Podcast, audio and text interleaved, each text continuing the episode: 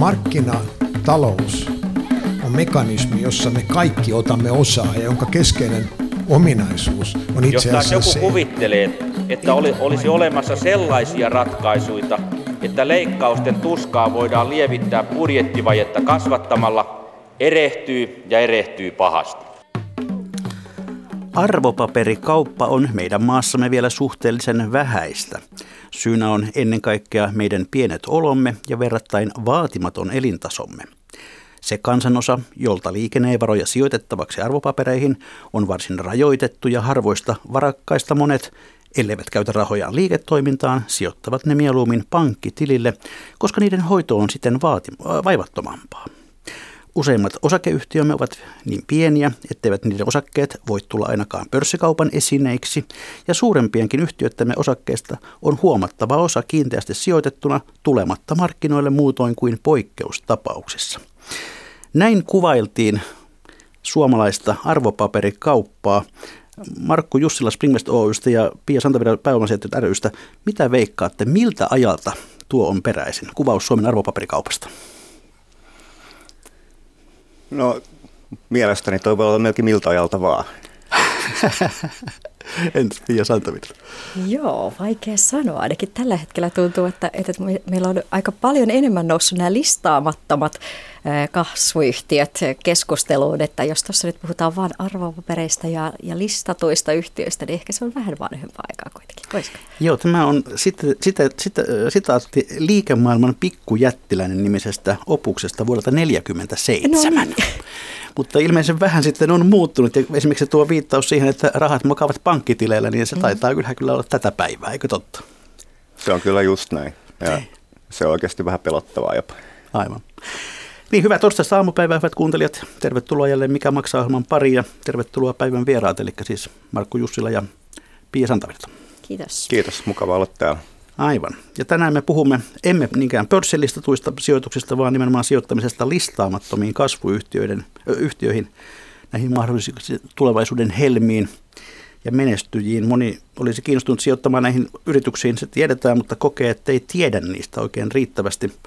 Mutta kenelle tämmöinen sijoittaminen sopii ja millaiset ovat riskit, niin muun muassa näistä me yritämme puhua tänään. Ja hyvät kuuntelijat tuttuun tapaan, myös teillä on mahdollisuus osallistua tähän ohjelmaan tuolla Yle Areenassa, mikä maksaa ohjelman sivulla. Sen oikeassa laidassa on linkki. Keskustele tässä kasvuyrityksestä. Sitä klikkaamalla voitte lähettää kommentteja ja kysymyksiä. Ja Twitterissäkin voi keskustella tunnisteella Mikä maksaa.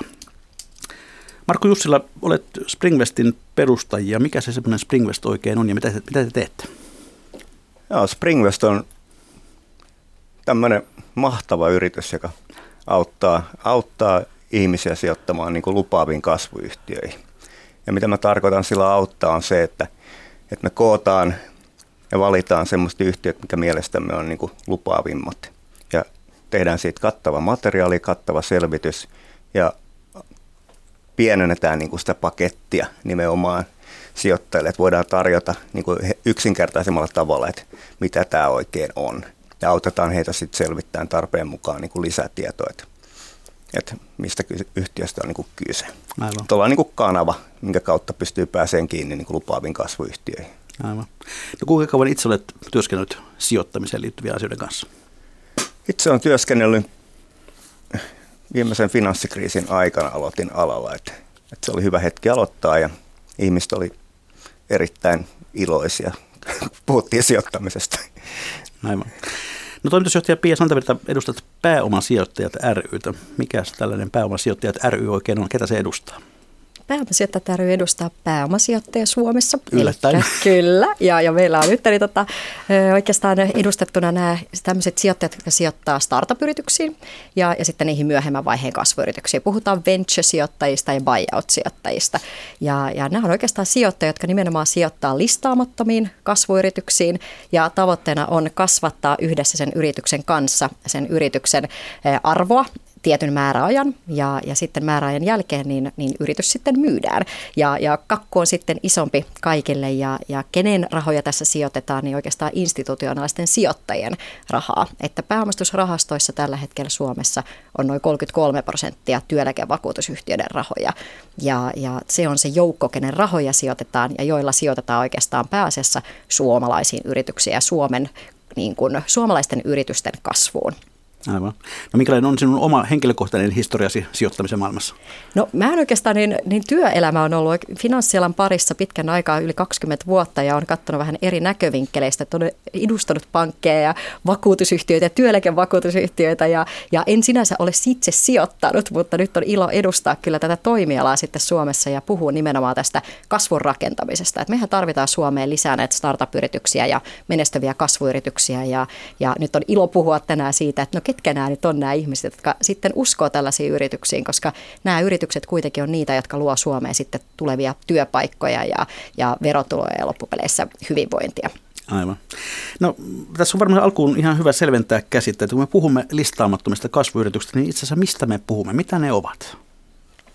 No, ainakin siis alkupäästä, jos lähdetään liikenteeseen, niin meillä on niin kuin startup-yritykset. Ja, ja nyt tähän meillä voi olla Suomessa valtava määrä niin kuin yrityksiä, joissa on yksi ihminen töissä tai kaksi yhti, yht, ihmistä töissä, on kampaamoja ja kukkakauppoja näitä. Nämä ei ole startup-yrityksiä, vaan startup-yritykset on niitä, joissa on kyllä yleensä aika pieni määrä ihmisiä töissä, mutta ne pyrkii ihan globaaliin menestystarinaan ja, ja lähdetään semmoiseen niin liiketoimintaan, joka voi skaalautua maailmanlaajuiseksi liiketoiminnaksi, jolloin joko tämä on niin kuin tietyllä tapaa se startupin määritelmä. Ja, ja sitten taas meillä myöhemmät kasvuyritykset on semmoisia, että, että meillä on taas valtava määrä yrityksiä Suomessa, mutta mihin, mihin niin kuin pääomasijoittajat nimenomaan lähtee sijoittaa, on ne, jotka haluaa oikeasti kasvaa ja, ja joilla on kasvupotentiaalia. Ja nimenomaan niin kuin sinäkin mainitsit, että, että etsitään siitä suuresta joukosta yrityksiä ne kaikista potentiaalisimmat kasvajat ja sitten niitä lähdetään vielä kasvattamaan vielä voimakkaammin eteenpäin. Mutta nämä on niin kuin kasvun vaiheet niin startupista kasvuyritykseksi ja, ja sitten loppupeleissä voidaan päätyä vaikka pörssiyhtiöksi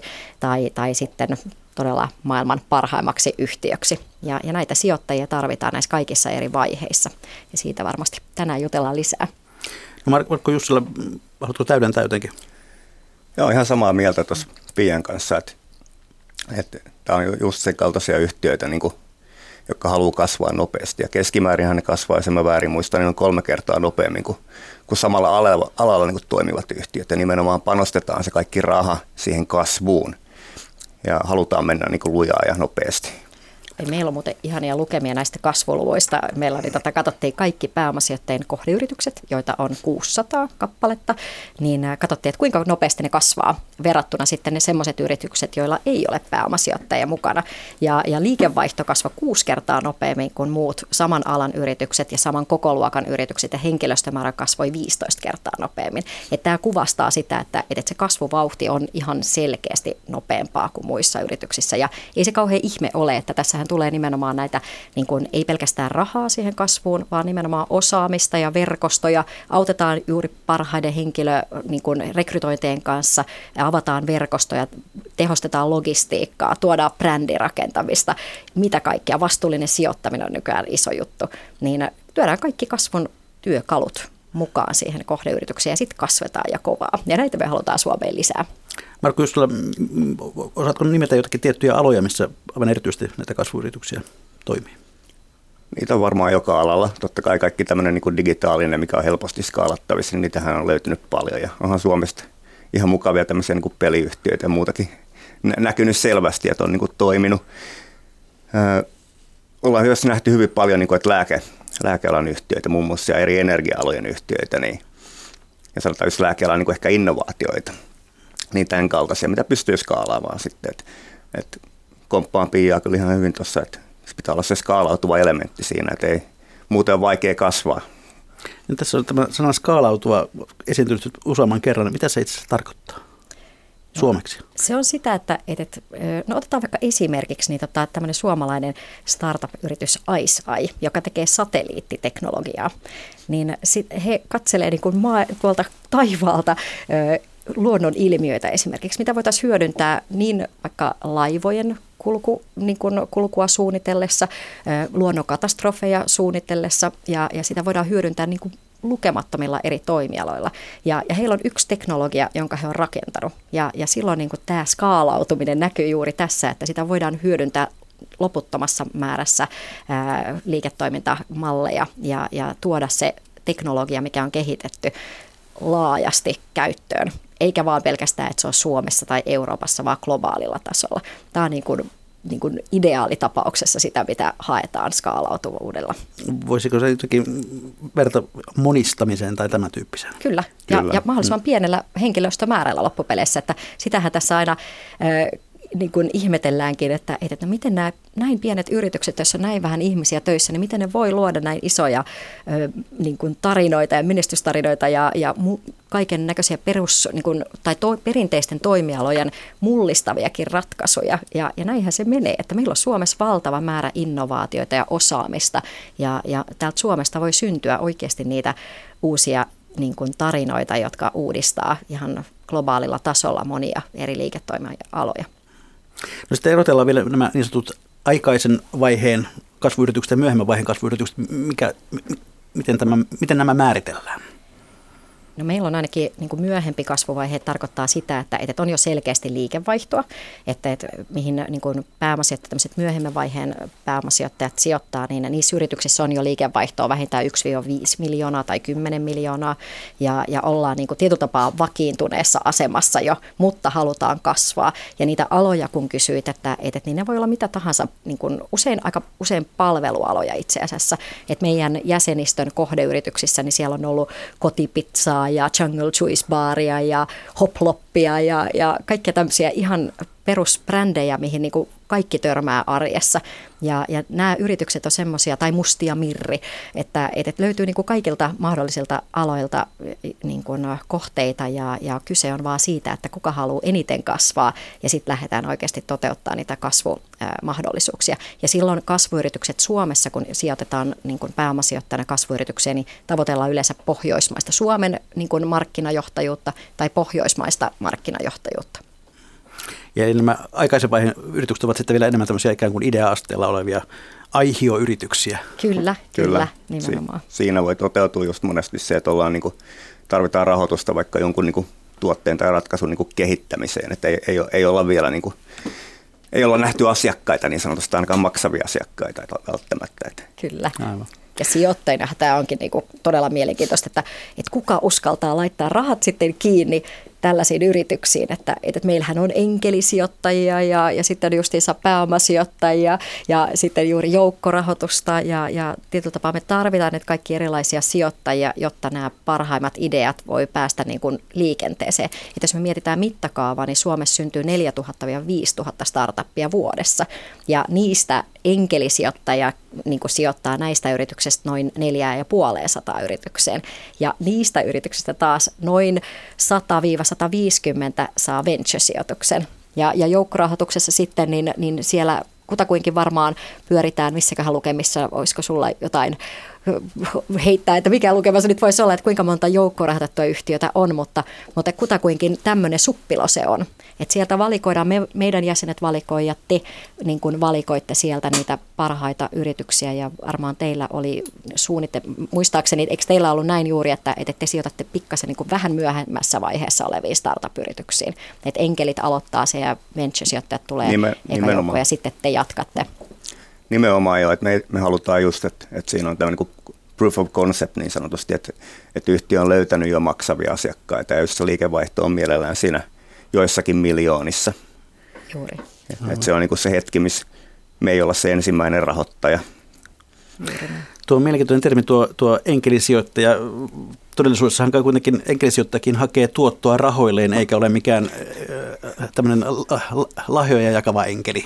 Kyllä, kyllä se, mutta se on se kaikista vaikein vaihe ja kaikista riskillisin vaihe. Et enkelit on ko- tosi kovia miehiä ja naisia, jotka niinku oikeasti niinku, heillä on jo tosi kovaa osa, omaa osaamista joltain tietyltä toimialalta ja usein niin kuin sijoittavat sitten juuri sen toimialan yrityksiin ja kokee, että he haluavat auttaa näitä yrityksiä siinä kasvupolulla. Ja, ja usein näin onkin, että, että venture-sijoittajatkin sijoittaa sellaisiin yrityksiin, jossa nähdään, että siellä on ollut mukana kovia enkeliosaajia, jotka on jo tuonut sinne yritykseen niin kuin konkreettista apua. Ja sitten tulee venture-sijoittaja mukaan, joka ottaa taas lisää riskiä. Mutta, mutta että kyllä ne enkelit on, niin kuin, niillä on kova, kova duuni täällä Suomessa todella, todella tärkeä merkitys, että me saadaan niitä startuppeja sieltä niin kuin ihan sieltä alkuvetreiltä liikenteeseen. Mutta tosi kova riski ottavat kyllä, että, että, että kyllä siinä niin kuin, että kyllä heilläkin on ihan sama ajatus, että, että pitää sijoittaa aika moneen yritykseen ja, ja niin tota, hyvin monessa keississä menetetään kaikki rahat, mutta sitten voi olla näin, että, että osa niistä sijoituksista onkin sitten just niitä kultahelmiä ja, ja ne sitten kompensoi, niiden tuotot kompensoi ne muut menetykset ja, ja sitten ollaan taas kaikki iloisia. Mutta kyllä se on semmoista yhteishenkeä ja, ja meillä on upea ekosysteemi täällä Suomessa, jossa niin kuin enkelit ja, ja venture-sijoittajat ja joukkorahoittajat niin kuin toimii yhdessä, jotta mahdollisimman moni yritys saa täällä Suomessa mahdollisuuden kasvaa. Marko Jussila. Se, mikä on selvästi niin kuin nähtävissä, nähtävissä ainakin niin kuin tässä omassa niin kuin asiakaskentässä, kun, kun tavataan asiakkaita, on se, että kun vaan joku uskaltaa lähteä niin kuin tekemään sitä ensimmäistä sijoitusta ja tutkii asiaa vähän tarkemmin ja, ja, ja vaikka kysyy, kysyy ja selvittää jotain, koska info on olemassa aika paljon ja ihmisiä on olemassa paljon, jotka tietää paljon jo asiasta, että, että mitä kasvuyhtiösijoittaminen edes on. Ja, ja uskaltaa ottaa se askeleen. Siinä on riski, että siihen jää oikeasti koukkuun, koska se on niin semmoinen, no kaikki tykkää keväästä, kun tulee vihreitä ja muuta. Ja, ja tämä on niin kuin sama, että tämä niin kuin, sä pääset mukaan kasvutarinaan, joka on liikkeellä jonnekin. Ja se kiehtoo, niin kuin mä uskon, aika monta ihmistä. Että se on niin kuin sitä elämää itsessään. Ja, ja ja uskallan sanoa, uskallan sanoa, että jos uskaltaa katsoa siellä lähemmän, niin saattaa innostua asiasta. Aivan. Kyllä, sen no. väkisin innostuu. Pia Santavirta, teidän yhdistyksenä on selvittänyt sitä, kuinka paljon suomalaisiin kasvuyrityksiin viime vuonna sijoitettiin. Minkälaista summista puhutaan? Joo, no jos me aloitetaan niin kuin startup-yrityksistä, niin startup-yritykset itse asiassa sai viime vuonna taas ennätysmäärän sijoituksia. Eli 447 miljoonaa euroa sijoitettiin suomalaisiin startup-yrityksiin. Ja, ja se kertoo kyllä siitä, että meillä on valtavan hyvää kehitystä tapahtunut tässä näin, että startupit on ammattimaisempia, osaavampia ja, ja on niin kuin isketty semmoisiin toimialoihin, mitkä kiinnostaa sijoittajia. Ja, ja, ja tämä niin kuin sijoitussumma kertyy juuri enkelisijoittajista, joukkorahoittajista, suomalaisista venture-sijoittajista, ulkomaisista venture-sijoittajista ja itse asiassa valtaosa tästä summasta tuleekin ulkomaisilta sijoittajilta. Ja, ja tämä syömäketju oikeastaan menee niin, että, että niin kun Suomessa ollaan rakennettu hyvin startuppeja, niin ne ulkomaiset sijoittajat tarttuukin sitten niihin kaikista parhaimpiin. Et meidän Suomen haaste ehkä on se, että, että meillä on sijoituksia saatavilla tämmöisiä miljoonan viiva viiden miljoonan euron sijoituskierroksia, mutta sitten jos sä tarvitkin 10-30 miljoonaa euroa, mitä itse asiassa juuri tämmöiset ICE kaltaiset tai, tai muut yritykset, jotka oikeasti tähtää globaaliin kasvuun, niin sä tarvitset vähintään sen 10-30 miljoonaa niin kuin ensi alkuun ja sitten vielä myöhemmin paljon lisää. Ja tämmöisiä sijoitussummia Suomesta ei kyllä löydy ja siihen me tarvitaan näitä ulkomaisia sijoittajia on todella tärkeää, että Suomi nähdään myös niin kuin houkuttelevana sijoituskohteena. Mutta nämä on ne sijoitussummat, mitä menee startuppeihin ja sitten taas kun katsotaan kasvuyrityksiä, niin 1,3 miljardia euroa sijoitettiin viime vuonna pääomasijoittajien niin kuin taskuista suomalaisiin kasvuyrityksiin ja, ja sekin oli taas jälleen kerran ennätyssumma. Niin mistä se kertoo, että nämä summat ovat nousseet vuosi vuodelta? Kyllä se varmaan kertoo niin kuin osittain tietenkin siitä, että Suomessa on saanut hyvä, hyvä tämmöinen niin sanotusti haippi kasvuyhtiö- ja startup-sijoittamiselle ja slash ja muiden niin kuin avustuksella, että, että se on niin kuin tullut esille paljon vahvemmin ja siitä kirjoitetaan ja, ja niin kuin, no siitä tulee niin kuin enemmän normaalia, mitä enemmän se on esillä. Näin on. Ja tämähän johtaa sitten siihen, että useampi uskaltaa katsoa asiaa lähemmin. Toki menestystarinat aina tietenkin auttaa, niin kuin, kun joku yhtiö niin oikeasti onnistuu isosti, niin se herättää mielenkiintoa. Näin on. Ja, ja toisaalta meillä on niin kuin rahoitusta enemmän saatavilla myös. että meillä on kehittynyt tämä rahoituskenttä todella hienosti, että, että niin kuin sanottu, niin me tarvitaan näitä kaikkia eri sijoittajia ja, ja meillä on niin kuin monipuolistunut tämä sijoittajakenttä todella paljon. Se sijoittajakenttä on myös ammattimaistunut todella paljon tässä kymmenen vuoden aikana, että kymmenen vuotta sitten saatettiin tehdä välillä vähän niin kuin semmoisessa niin dotcom-huumassa niin vähän liiankin lepsusti sijoituksia ja nyt se on niin kuin mennyt todella paljon kyllä tiukempaan suuntaan, että se seula on tosi tarkka, mutta se niin kuin, tietyllä tapaa on niin kuin oikealla tavalla kehittynyt oikeaan suuntaan. Ja, ja meilläkin niin kuin nähdään myös se, että, että meillä on todella upeasti kehittynyt venture-kenttään esimerkiksi, jotka sijoittaa startuppeihin, niin meillä on niin kuin yhtiöitä ja pääomasijoittajat, jotka yhdet keskittyy sinne ihan alkupäähän, toiset siihen keskivaiheille, missä tekin varmasti toimitte, mm, ja, ja sitten on niin kuin muutamia semmoisia isompia. Suomen isoin venture-rahasto on tällä hetkellä Inventure, joka on 130 miljoonaa euroa, ja, ja he on niin kuin siellä yhdessä Evlin ja ehkä Nordic Ninja, joka on Japanin, japanilainen ravi, niin kuin, pääomasijoittaja, niin, niin he keskittyy sitten sinne vähän myöhemmän vaiheen startuppeihin. Ja sitten taas toisaalta buyout-puolella yhtä lailla, niin, niin tota, nyt viime vuoden tilastoissa justissa näkyy se, että itse asiassa vähemmistösijoitusten osuus kasvaa. No, se pitää ehkä tässä vielä selkeyttää, että startup-sijoitukset ja venture-sijoittajat ja tämä, juuri tämä alkupään sijoittajat niin sijoittaa aina vähemmistöosuuksia, kun taas sitten siellä kasvuyrityspuolella usein sijoitetaan enemmistösijoituksia. Mutta nyt juuri, nyt juuri niin kuin on kasvanut tämmöinen vähemmistösijoitusten osuus ja se on jopa kolminkertaistunut tässä ihan yhden vuoden aikana. Ja se kertoo taas siitä, että meillä on paljon sukupolvenvaihdostilanteessa olevia yrityksiä, jotka etsii niin kuin uusia omistajia, jotka haluaa viedä sitä yritystä eteenpäin. Ja, ja siinä kohtaa on nyt sitten semmoinen uusi markkina, joka selvästikin kehittyy siihen suuntaan, että, että on enemmän ja enemmän tarvetta tällaisille sijoittajille, jotka sijoittaa listaamattomiin yhtiöihin, mitä erilaisimmissa tilanteissa. Onko meillä sitä käsitystä, että tämä kansainvälinen raha, joka tulee Suomeen, niin, niin mistä päin se tulee? No, Kiinasta? Joo, kyllä Kiinaakin näkyy, mutta niin tota, kyllä se, kyllä se niin kuin on ihan yleensä niin kuin aika vahvasti eurooppalaista nyt sitten kuitenkin vielä, varsinkin kun katsotaan startup-yrityksiä. Mutta, mutta että, että, että ei ole mitään semmoista yhtä maata, mistä tulee, vaan, vaan kyllä tämä, nämä sijoittajamarkkinat on sitten kuitenkin globaalit ja, ja niin kuin isot sijoittajat katsoo juuri niitä parhaita yrityksiä, minne sijoittaa. Mutta niitä Suomesta löytyy. Me ollaan mielenkiintoinen markkina. Meillä on niin just sitä innovaatio-osaamista, teknologista osaamista Nokia-peruilta vahvastikin. Me ollaan avoin ja läpinäkyvä kulttuuri. Meillä on tasa-arvo, puhdas luonto. Meillä on kaikkia semmoisia niin kuin arvoja ja, ja hyviä hyveitä täällä, mitä sitten niin kuin ulkomaiset sijoittajat mielellään katsoo. Jos nyt hieman rautalangasta vääntäisi tuota Markku Jussila, niin miten noin niin kuin perusteiltaan kasvuyhtiösijoittaminen poikkeaa perinteisestä osakesijoittamisesta?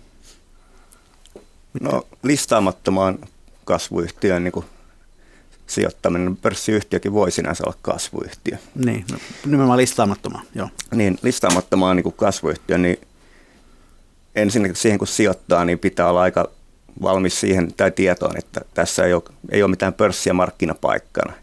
Eli et pysty ostamaan ja myymään välttämättä sitä osaketta ihan miten haluat, jos, jos ollenkaan.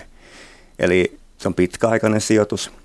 Ja silloin kun puhutaan pitkäaikaisesta, niin me sanotaan yleensä, että 5-8 vuotta on hyvä olla valmis niin odottaa, niin kuin, että se yhtiö kasvaa semmoiseen muotoon, että se joko ehkä sitten myydään tai se listautuu itse tai, tai sitten siitä saattaa tulla hyvä osingonmaksaja.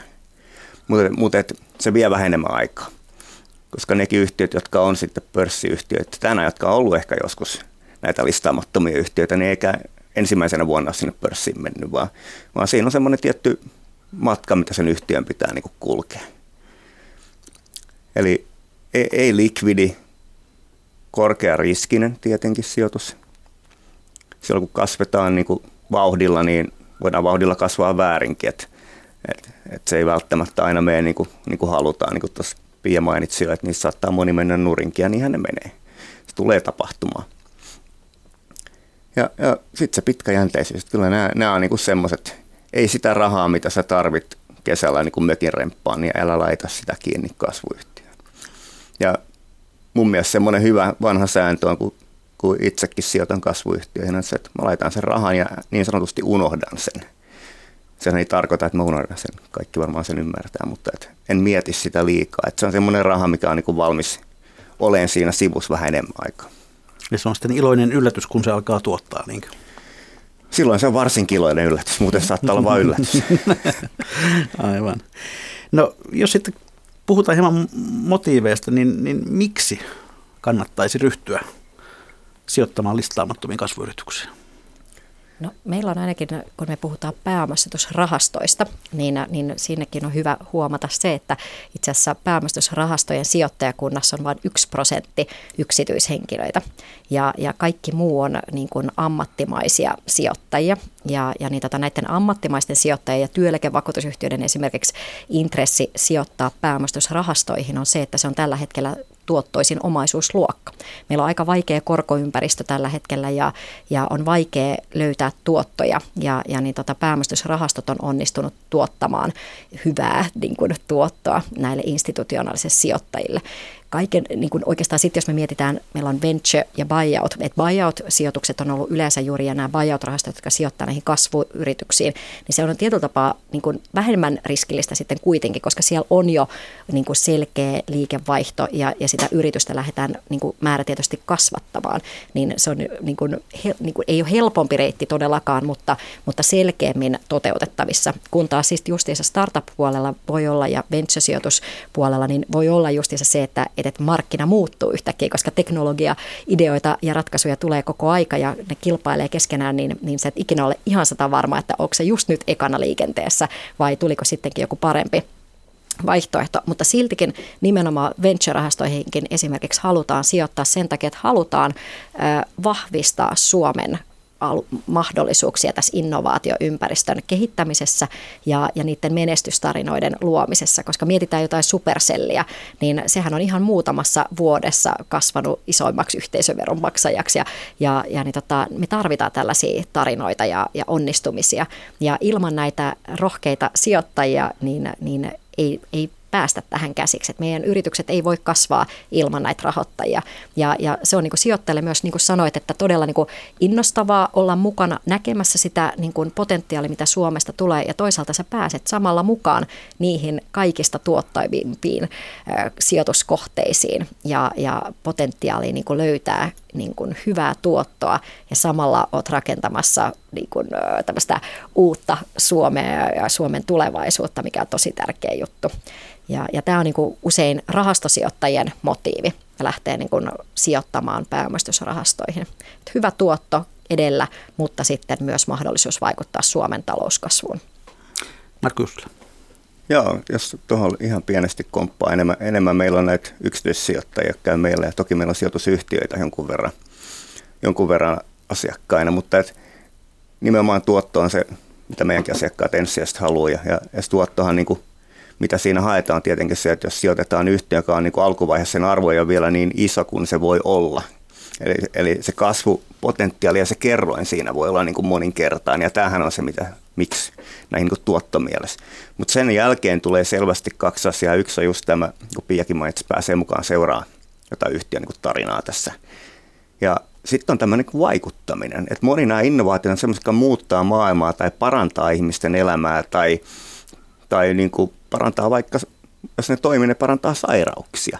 Ja tämä on semmoinen, mikä vetoaa hyvin moneen, että niin kuin voidaan olla mukana vaikuttamassa oikeasti semmoisen, joka niin kuin muuttaa maailmaa paremmaksi. Ja, ja jos tämän yhdistää siihen, että siitä saattaa vielä tulla hyvä liiketoiminta, niin se on, niin kuin, se on todella vahva tekijä.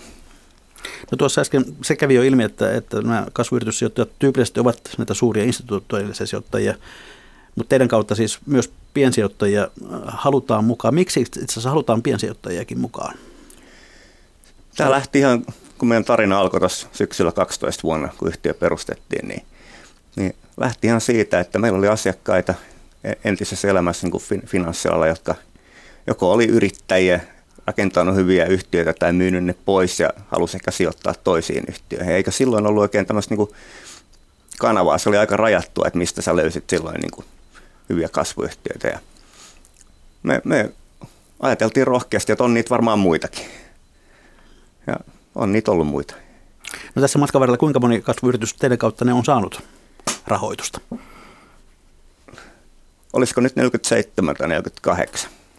Kaikki on saanut, ketä ollaan otettu. Eli jos me ollaan otettu meille listalle niin sanotusti, niin ollaan myös onnistuttu siinä. No se on tietysti kiinnostava tietää, että millä perusteella te valitsette nämä yhtiöt, minkälainen prosessi se on, koska teille varmasti eivät, eivät kaikki kelpaa. Olet ihan oikeassa. Ei, ei kaikkia niin sanotusti kelpaa, kaikkia voidaan edes ottaa. Eli, eli meillä tulee yhteydenottoja käytännössä päivittäin ja me tehdään vuodessa semmoinen karkeasti ehkä kahdeksan rahoituskierrosta. Eli sen verran me karsitaan pois. Ne on aika monia helppo ensinnäkin ihan vaan sen yhteydenoton perusteella karsi jo pois tai katsoa, että onko nämä niin kuin missä vaiheessa esimerkiksi, onko se liian aikaisessa vaiheessa tai, tai muuta. Ja me tunnetaan myös meidän sijoittaja-asiakkaat aika hyvin, niin me tiedetään aika hyvin, että mikä niin kuin, mistä he ovat niin kuin kiinnostuneita. Mutta mitään tiettyä alaa ja muuta me ei katsota, vaan se on aina se niin kuin yksi yhtiö tai yksi liiketoiminta kerralla. Sitten heidät tietenkin tavataan useamman kerran. Ja jos päädytään siihen, että tämä on kiinnostava, niin tehdään, tehdään DD eli due diligence, eli tarkoittaa, että tarkistetaan kaikki faktat, kaikki sopimukset, muut, mitä ne on sanonut, että heillä on. Että pitääkö se niin kuin. Meillä on sijoituskomitea, sit, joka tekee lopullisen päätöksen, että otetaanko tämä niin kuin yhtiö meille kierrokselle. Ja, ja sitten sit yritetään hoitaa hommat niin sanotusti. Että, että meidän niin kuin palvelulupaus on se, että me tehdään se helpoksi yhtiölle. Yhtiön ei tarvitse itse juosta ja, ja, pitchata niin sanotusti sitä rahankeruuta, vaan me hoidetaan kaikki alusta loppuun asti. Me valmistellaan materiaalit ja muut yhtiön kanssa ja niin poispäin. Että, että me halutaan niin se kokonaisuus, että se yhtiö nimenomaan voisi keskittyä siihen omaan liiketoimintaan ja käyttää se energian siihen, eikä siihen, että se juoksee ja yrittää kerätä sitä rahaa. Ja tämä on ollut se meidän niin kuin lähtö, lähtö, jolla on pysytty siinä niin kuin, että tämä on se meidän tapa, miten me ollaan nähty, että se toimii hyvin ja halutaan toimia näin. No, onko joku sellainen tyypillinen syy, mihinkä tällainen yhteistyö teidän kanssa saattaa kaatua, joku sellainen asia, joka havaitset, että tämän takia emme ota tätä firmaa mukaan? Jos joku ei pidä paikkansa tai löydetään, niin kuin, että joku toimii epäeettisesti tai muuta, niin silloin se aina, että ei voida mitenkään tehdä tätä. Et ei ei niin kuin ole mitään ehkä semmoista muita yhtä vakavia tekijöitä. No tuo 47-48 firmaa, jotka ovat saaneet rahoitusta, niin onko matkan varrella tullut vastaan pettymyksiä? Onko joku mennyt jo nurin? On toki. Meillä on joitakin alkuvaiheen yhtiöitä, mitä silloin ihan alkua, jos rahoitettiin, niin on sitten kolme mennyt nuria. Ja sitten taas niin kuin hyvällä puolella, että myös kolme on niin kuin tuottanut niin kuin tulostakin. Että. Se on alaskirjausten määrä on niin venture-rahastoissakin noin 30 prosenttia. Ja, ja niin tota, näinhän se menee, että edet, se on se noin 30 prosenttia, niin ei onnistu. Ja, ja, niin tota, ja sitten se seuraava 30 prosenttia täytyy jollain tapaa niin kuin päästä omilleen. Ja sitten ne loput on niin kuin hyviä ja sitten siellä on yksi joku supertähti. Ja sillä niin kuin kompensoidaan sitten niin kuin ne 30, jotka meni, 30 prosenttia, jotka meni alas. Ja, ja niin, tämä on, tämä on niin kuin aika yleinen lainalaisuus näissä niin kuin startup-puolen asioissa mutta riskiähän niin kuin ikään kuin vähenee siinä kohtaa, kun tekin lähdette sijoittamaan siinä kohtaa, kun on jo selkeästi niin kuin näyttöä siitä, että, että löytyy asiakkaita ja on jo liikevaihtoakin ja, ja siinä mielessä se on niin kuin, niin kuin varmasti teidänkin asiakkaille niin kuin houkuttelevampi hetki lähteä mukaan siihen, että, että sitten se on melkeinpä se alkupää on juuri enkelisijoittajien ja venture-sijoittajien tontilla, missä niin sit oikeasti katsotaan silmiin, että hetkinen, että onko teidän tiimi se, joka oikeasti onnistuu tekemään nämä suuruuden hullut suunnitelmat todeksi. Ja, ja, niin tota, ja siinä, siinä mielessä niin mä uskon, että tämäkin tulee niin kehittymään siihen suuntaan, että, että nimenomaan enkelit lähtee ensin, sitten tulee venture-sijoittajat ja sen jälkeen tuleekin itse asiassa joukkorahoittajat, koska teillekin ja teidän asiakkaille se on niin kuin, niin kuin tietyllä tapaa turvallisempi lähteä sijoittamaan semmoiseen yhtiöön, missä on jo pääomasijoittajat mukana. Koska silloin siellä on niin kuin pääomasijoittajalla on tosi kova intressi saada ne yritykset onnistumaan, koska he vastaa taas omille rahastosijoittajilleen, jotka on isoja instituutiollisia sijoittajia. Ja, ja heillä on niin kaikki työkalut käytössä, että se yritys onnistuisi. Ja, ja he on auttamassa siellä konkreettisesti niitä yrityksiä eteenpäin, jolloin jos te tuutte sitten siinä kohtaa sijoittamaan semmoisen yritykseen, niin teillä on niin tieto ja luottamus siihen, että hei, että noi kaverit on myös katsomassa tuolla, että tämä yritys niin kuin menee eteenpäin suunnitelmien mukaisesti. Ja, ja mä uskoisin, että tämän tyyppinen kehityskaari tässä niin kuin alkaa yleistymään ja, ja niin tota, on niin kuin sitten myös piensijoittajille niin kuin, niin kuin mielenkiintoinen paikka tulla mukaan. Marko Jussila. Ja nimenomaan, että toi on se, mitä me joku neljä vuotta sitten lähdettiin niin tuolle linjalle, että mennään näihin yhtiökkaan pidemmälle, niin kuin ehtinyt jo pidemmälle niin kuin elä, elämänkaaren aikana ja tota, siinä on just pääomasijoittajia mukana ja muuta. Mm. Tämä on sen jälkeen ollut meillä niin kuin käytännössä aina. Just näin. Et, et, meillä on nähty just, että se on paljon helpompi uskaltaa tarjota sitä helpommin. Ja toki se yhtiö on niin kuin todistanut, että joku on valmis maksaa jostakin. Ja mun mielestä se on niin kuin aika, se on aika hyvä. hyvä, asia. Kyllä, kyllä. Ja, joo. Niin, siis, eli teidän kautta niin siis piensijoittajastakin voi tulla ö, osakkeenomistaja. Kyllä. Miten sen osakkeen hinta määräytyy, kun, kun se ei ole mitenkään julkisesti noterattu? No se rahoituskierroshan siinä on aina joku tietenkin arvo. Se voi määräytyä useamman tekijän niin kuin summasta, että se riippuu vähän mitä siinä on tapahtunut. Et, et joko se voi olla niin, että aina me katsotaan sen yhtiön kanssa se valuaatio, eli mikä, mikä se hinta niin sanotusti olisi sopiva. Ja monesti yhtiöllä saattaa olla semmoinen ajatus, että se voi olla, se on tietenkin tosi korkea, me ajatellaan, että se ehkä, noin korkea ehkä voi olla, ja päästään jonkunnäköiseen niin kuin yhteiseen ratkaisuun siihen. Mutta sitten saattaa myös olla, että sillä yhtiöllä on esimerkiksi ollut just joku rahoituskierros, siihen on joku pääomasijoittaja laittanut vaikka kuukausi sitten rahaa tietyllä hinnalla, niin se on aika helppo katsoa, että, että se ei ole tuosta hirveästi ole voinut muuttua niin kuin välttämättä siinä kuukaudessa. Että se on niin kuin moni asia, niin kuin joka, joka joutuu sitten käsittelemään siinä, että miten me saadaan niin oikea arvostus tälle, tälle yhtiölle sillä hetkellä. Aivan.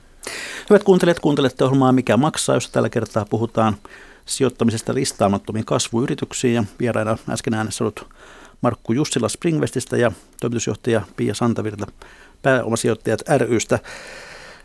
Puhutaan sitten hieman noista riskeistä. Te teitte Springvestissä kyselyn osakesäästöjen keskusliiton jäsenille, näille aktiivisille piensijoittajille, ja tulos oli suurin piirtein se, että noin puolet oli kiinnostuneita, nuoremmassa päässä suurempikin joukko sijoittamaan näihin listaamattomiin kasvuyrityksiin, mutta samalla kävi ilmi, että monet kokevat, että he eivät tiedä riittävästi tehdäkseen sijoituksia.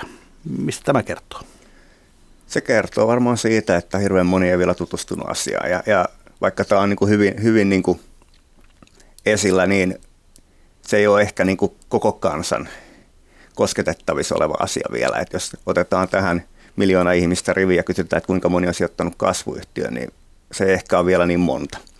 Et mä uskon, että kaikki vie niin kuin aikansa, niin kuin kaikki muukin sijoitustuotteet, ja jos tätä ne voi sijoitustuotteena sanoa, mutta kuitenkin niin on tullut markkinoille, että jotkut on kokeillut ja sitten useampia sitten se on niin kuin saavuttanut semmoisen niin koko kansan niin kuin tyylisen ratkaisun. Ja mä uskon, että se vie vähän enemmän aikaa, että päästään tutustumaan siihen. Mutta ihan, ihan vinkkinä kuuntelijoille, että soittakaa meille, pääsee tutustumaan. Olisiko kenties sitten myös näillä kasvuyrityksillä syytä vähän katsoa peiliin sen suhteen, että miten he viestivät omasta toiminnasta? Pia No tässä, tässä on oikeastaan, niin kuin, se ei ole oikeastaan noinkaan, koska niin kuin kysehän on siitä, että mikä on se kanava, millä sä pääset sijoittamaan tämmöiseen yritykseen. Että, että, että se, että, että, että sä olet niin kuin henkilö, jolla ei välttämättä ole mitään annettavaa sille yritykselle muuta kuin, että sulla on rahakassa, niin se ei välttämättä ole semmoinen niin sijoittaja, ketä nämä yritykset haluaa mukaan siihen joukkoonsa.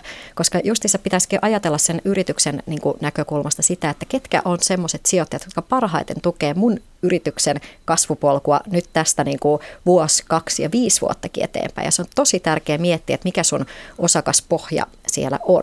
Ja, ja tämä on niin semmoinen asia, mikä, niin kuin, mikä niitä yrityksiä mietityttää, että hetkinen, että ketäs me nyt otetaan tähän mukaan.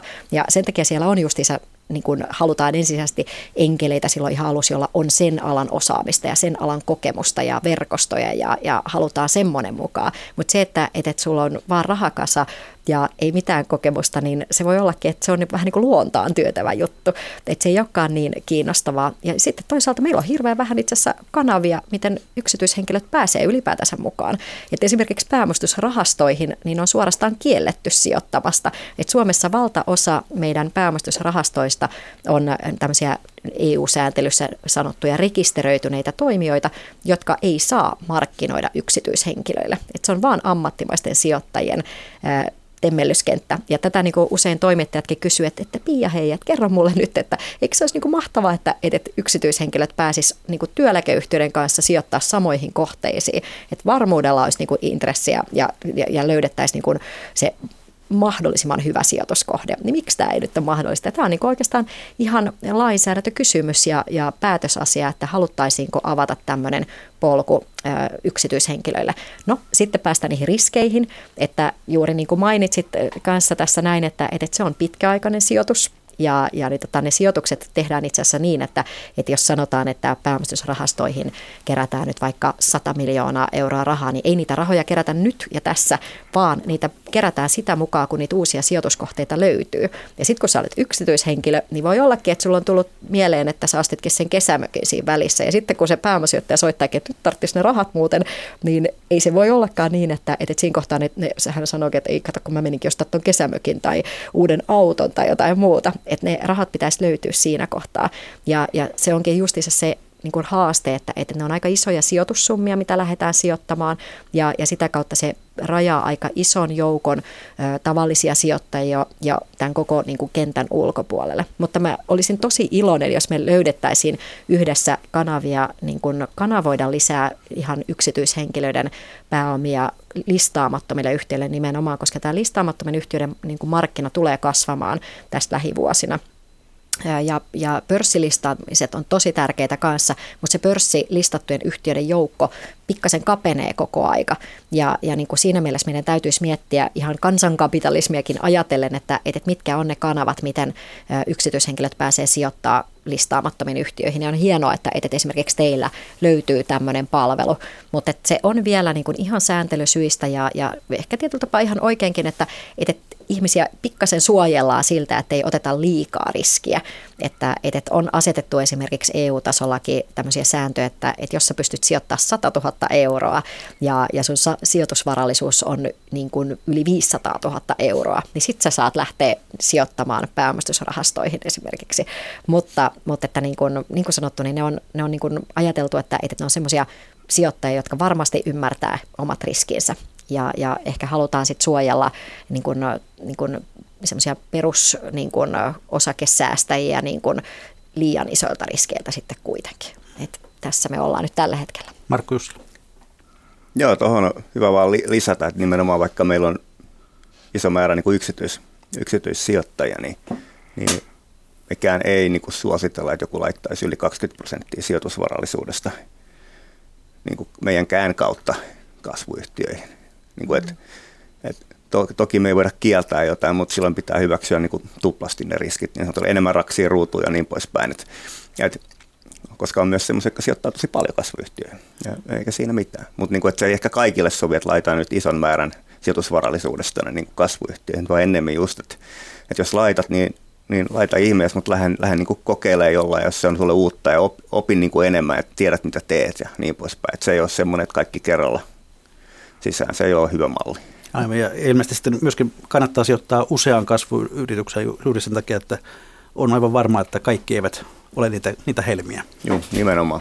Juuri näin. Ja siis tämä juuri tämä, niin kun, kun miettii tätä meidän niin kun sukupolven vaihdoksiakin tai tämmöistä uutta sukupolvea, niin meidän nuoriso haluaisi olla mukana juuri sijoittamassa tällaisiin yrityksiin, jotka, joita niin kun nimenomaan teidän ja meidän kaltaiset niin kun jäsenten tai sijoittajat niin kun tukee. Eli että ratkaistaan isoja ympäristöongelmia oikeastaan. Että mietitään sitä, että, että miten saadaan puhtaampaa energiaa, miten me saadaan kaupungit toimimaan tehokkaammin. Me, niin tämä porukka keksii uusia terveysteknologiaratkaisuja, tuodaan koulutukseen uusia välineitä. Ja nämä on niin kuin isoja niin tunteisiinkin vetoavia niin kuin tavoitteita, mitä nämä yritykset ihan oikeasti ratkoo. Ja, ja, niin, ja se on toisaalta myös Suomen kehityksen kannalta niin kuin hirmuisen tärkeää, että, että meillä olisi mahdollisimman paljon pääomia niin kuin saatavilla tämän tyyppisiin alkuihin. Ja, ja, ja me tarvitaan useita alkuja, koska me kaikki tiedetään tämä lainalaisuudet kuitenkin, että, että vaan osa niistä pystyy onnistumaan. Ja, ja mitä enemmän meillä on, meillä on niitä alkuja, niin sitä enemmän me saadaan Suomesta tämmöisiä upeita, upeita niin kuin uudistuksia ää, maailmalle. Ja, ja, tämä on niin kuin, alue, joka kiehtoo ja vetoaa niin kuin moniin, mutta sitten kuitenkin ne kanavat on pikkasen niin kuin alikehittyneet vielä. Ja, ja mä oon ihan vakuuttunut, että kyllä tämä tässä muutamien vuosien aikana, niin tähän keksitään jotain ratkaisuja, millä saadaan ne riskit ja toisaalta tahtotila olla mukana näissä menestystarinoissa ja, ja niin kuin luomassa näitä mahdollisuuksia näille uusille menestystarinoille, niin meidän täytyy keksiä siihen jotain ratkaisuja. Se on meidän kaikkien etu, koska sitä kautta me saadaan Suomeen parempia niin kuin yrityksiä, enemmän uusia työpaikkoja ja me myös houkutellaan superosaajia tänne Suomeen. Ja tämä on niin kuin talouskehityksen kannalta niin kuin todella tärkeä juttu, että me löydettäisiin uusia ratkaisuja myös tähän yksityishenkilöiden sijoittamispuolelle. No menestystarinoista kaikki pitävät. Tässäkin on olemassa jo mainittu useampi, useampi tällainen piinasta lähtenyt kasvuyritys, josta on sitten tullut, tullut suuria menestynyt, mutta tuosta kauhean kiinnostavaa on se, että mm, miten, mm, onko siinä jotain kaavaa, kun epäonnistutaan? Minkälaisiin asioihin usein, useimmiten startup kaatuu tai tämmöinen kasvuyritys? Markku Jussila. Kyllä se on melkein suurin tekijä on se, se, niin se tiimi. Et, et, se on joko se porukka, joka tekee sen tai ei. Mikäli siis siinä on joku ratkaisu tai palvelu, mitä kehitellään, millä, millä on olemassa iso markkina ja, ja todennäköisiä ainakin niin kuin asiakkaita. Sitten se on kyllä se porukka. Ei, se on, niin kuin, ei sitä voi oikein sanoa. Toki varmaan niin kuin mitä liittyy tähän meidänkin alaan, niin jos, jos ei saa rahoitusta johonkin tiettyyn vaiheeseen, niin sekin on aika, aika mielenkiintoinen tilanne, mutta, et, mutta et yleensä hyvä porukka ratkaisee senkin. Joo, ja todella niin kuin, tässähän niin kuin, niin kuin lyödään vetoa tulevaisuuden visioista. Ja, ja niin tota, tietyllä tapaa niin kun joku porukka, juuri se startup-tiimi, niin kun uskoo palavasti, että me ollaan nyt löydetty tähän markkinasaumaan niin maailman mullistava ratkaisu. Mutta sitten tuleekin joku isompi yhtäkkiä sieltä takavasemmalta ja vetää täysillä ohi jollain jättiläisulkomaisten sijoittajien rahoilla. Niin et sä sitten voi sille mitään. Et siinä mielessä niin ajoitus on kaiken A ja O. Jos sä oot myöhä, liian myöhään liikenteessä, niin sitten on kaikki tehnyt virhearvion. Ja, ja niin tota, mutta tietyllä tapaa niin se nopeuskin ratkaisee ja siinä kohtaa niin justiinsa se, että sulla ne osaavat verkostot apuna siinä, niin on hirmuisen tärkeää. Mutta, mutta et, tää on niin kuin, tässä on paljon riskejä. Ja toisaalta niin kuin, ihan ilmastonmuutosasiatkin on niin kuin oikeasti tärkeä juttu, että, että sun pitää miettiä, että mikä se toimiala on, mitä se tekee tulevaisuudessa, miten se ratkaisee näitä isoja ongelmia ja, ja onko se niin sillä oikealla puolella vai onko se semmoinen yritys, joka itse asiassa loppupeleissä aiheuttaakin enemmän ongelmia, niin se ei todennäköisesti ole hyvä sijoitus. Ja, ja niin kuin usein niin kuin on kuullut, että meidän jotkut pääomasijoittajat sanoo näin, että ne arvioi niitä kohteita sillä tavalla, että, että jos siitä sijoituksesta kaikki poistuu tyytyväisenä, niin se on semmoinen, mihin kannattaa sijoittaa. Mutta usein ne epäonnistuneet keissit on itse asiassa ollut semmoisia, että jos katsotaan niin kuin nykyisten vastuullisen sijoittamisen mittareilla niitä yrityksiä jälkikäteen, niin jos saisit katsonut niitä yrityksiä silloin aikoinaan niillä mittareilla, niin sä et olisi ikinä sijoittanut siihen yhtiöön. Ja, ja usein ne on näin, että ne ei-vastuulliset yritykset on niitä huonoja sijoituksia, mutta että se voi se ei-vastuullisuus voi yhtäkkiä tulla niin kuin ihan äkki yllättäen eteen. Mutta että se on paljon vaativampaa tällä hetkellä se arviointi, että mikä yritys on nyt se, mihin kannattaa sijoittaa ja, ja mikä se toimintaympäristö siinä ympärillä on. Ja sitten loppupeleissä justiinsa se tiukka tuijotus silmiin, että onko toi jengi nyt, onko niillä se palo, jotka oikeasti pystyy toteuttaa sen suunnitelman ja, ja, ja oikeastaan rehellisesti myöntää myös se, että mikä osa-alue heiltä puuttuu. Ja sitä varten sitten tarvitaan näitä ammattimaisia sijoittajia, jotka tulee sitten tukemaan juuri niissä heikoissa paikoissa ja lähtee sitä kehittämään sitten eteenpäin. No joukkorahoitus on myös sellainen yleistyvä tapa kerätä, kerätä rahaa. Noin rahoittajan näkökulmasta, niin onko se myös varmintava päästä rahoistaan eroon Suomessa? Nyt sä joudut kommentoimaan. Kyllä varmaan varmin tapa voisi olla joku muukin, että kyllähän ne rahat voi heittää, heittää vessasta alas, niin kyllä niistä eroon pääsee, mutta et, et tota, en lähtisi sanoa, että se on niin kuin, sen enemmän epävarma kuin moni muukaan asia, mikäli tutustuu asiaan tarkemmin ja niin kuin, ei vaan laita kaikkea niin kuin ihan minne sattuu. Että ei pelkästään fiilispohjalta olutta. Niin, ehkä, ehkä näin. Että tota, sitten tietenkin riippuu, että mitä itse haluaa. Että niin jokaisella sijoittajalla voi olla joku oma niin kuin agenda ja näkemys sille sijoitukselle. Että, että moni haluaa myös tukea jotain semmoista, mistä ne niin kuin tietoisesti tietää, että tästä ei välttämättä tule mulle ikinä mitään tuottoa. Että kun joukkorahoitus on niin laaja, laaja asia ja alue, että siihen mahtuu niin kuin ihan siitä, että tuetaan sitä jalkapalloseuraa siihen, että halutaan panostaa just vaikka siihen, että katsotaan maailmaa avaruudesta, tiedätkö? Mm. Että, niin kuin, että että tässä on, niin kuin, se on niin laaja alue, että on vaikea niin kuin mennä sanoa tuohon jotain niin kuin tarkkaa, mutta että varmaan jokainen pystyy saamaan siitä itselle sen kaltaista sijoitusta kuin mitä itse haluaa. Jos pystyy katsoa nimenomaan sen takia, jos se tarjoaa niin paljon vaihtoehtoja.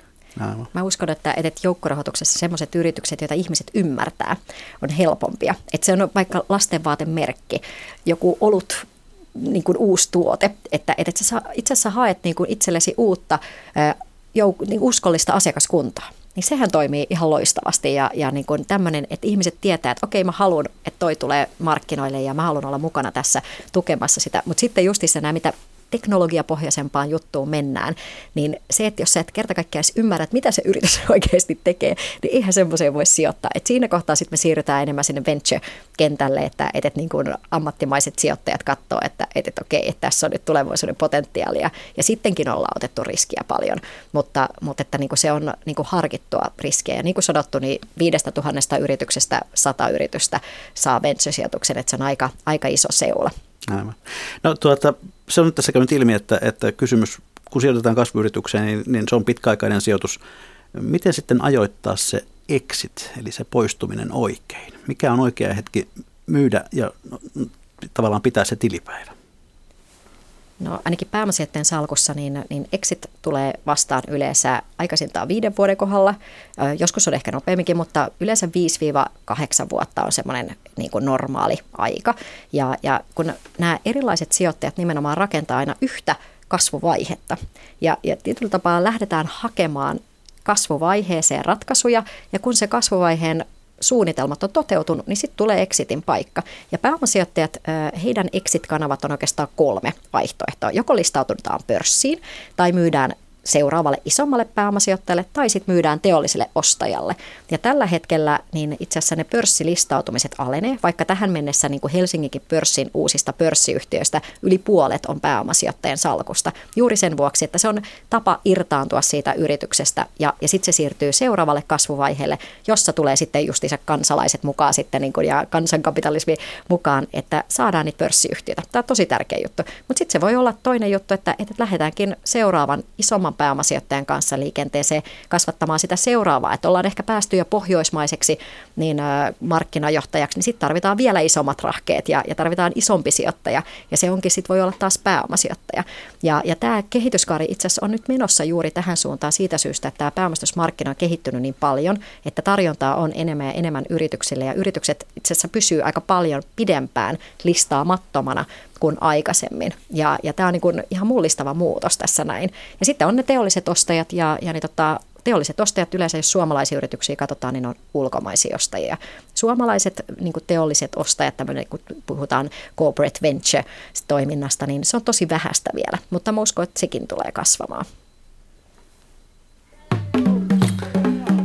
Ja näin, hyvät kuuntelijat, olemme jälleen siinä kohtaa lähetystä, että on legendaaristen viikon talousvinkkien ja talousviisauksien aika. Niitä voi lähettää minulle sähköpostilla osoitteeseen juho-pekka.rantala.yle.fi tai perinteisesti postilla postilokero 79 3024 Yleisradio. Aloitetaanko Markku Jussilasta, mikä oli se sinun viikon talousvinkkisi tai viisautus, jonka haluaisit jakaa kuuntelijoiden kanssa? Se on semmoinen, mikä mä oon jakanut ittenikaan viimeiset 19 vuotta ja sä et kasvata sitä omaa pääomaa, nimenomaan se, mitä on korvien välissä. Et op, opettele enemmän niitä asioita, mitä sä haluat, on se sitten sijoittamiseen tai johonkin muuhun liittyvää. Et, et se on se, mikä on eniten mulle antanut tähän asti ja uskon, että siellä niin jatkoskin tekee samaa. Entäpä Pia Santoven? No olipas hauska, että sanoit noin, koska mä ajattelin taas, että, että me haluttaisiin itse asiassa viedä näitä kaikkia niin kuin ajatuksia ja tulevaisuuden näkyviä kouluihin. Että et niin nuorissa on meidän tulevaisuus ja meidän pitäisi opettaa nuorille, että joka ikisestä tytöstä ja pojasta voi tulla ihan mitä vaan. Meillä on kaikki mahdolliset mihin tahansa ja olisi hienoa, että jos sieltäkin tulisi niitä tulevaisuuden sijoittajia. Mutta, mutta että me voitaisiin koke, niin lähteä kouluihin jalkautumaan, kertoa yksi tunti siitä, mitä, mitä, tämä, niin mitä tämä maailma tuo tullessaan ja minkälaisia mahdollisuuksia on, jotta meidän nuoret sitten lähtee opiskelemaan mitä erilaisimpia niin kuin, polkuja niin kuin erilaisiin kouluihin ja hakee erilaisia osaamisia ja, ja sieltä se sitten meidän tulevaisuuden toivot tulee. Mutta mä toivoisin, että me kaikki käytettäisiin vähän enemmän aikaa kouluihin ja pikkuisiin oppilaisiin. Kiitoksia. Ja sitten viikon yleisövinkky, se tulee nimimerkiltä Bestmaneista parhain. Se on hyvin käytännöllinen tulevan kesän sulhasmiehille. Hyvin lyhyesti Ostakaa hääasuksi tumma puku, sillä on käyttöä häiden jälkeenkin. Onnea vaan kaikille tuleville aviopareille. Kiitoksia Pia Santavirta, kiitoksia Markku Jussila, kiitoksia kuuntelijat. Ensi viikolla me jatkamme puhetta sijoittamisesta. Silloin teemana on vastuullinen sijoittaminen. Tienaako sillä vai onko se vain oman tunnon rauhoittelua? Eli mikä maksaa, sitä ihmetellään jälleen viikon kuluttua.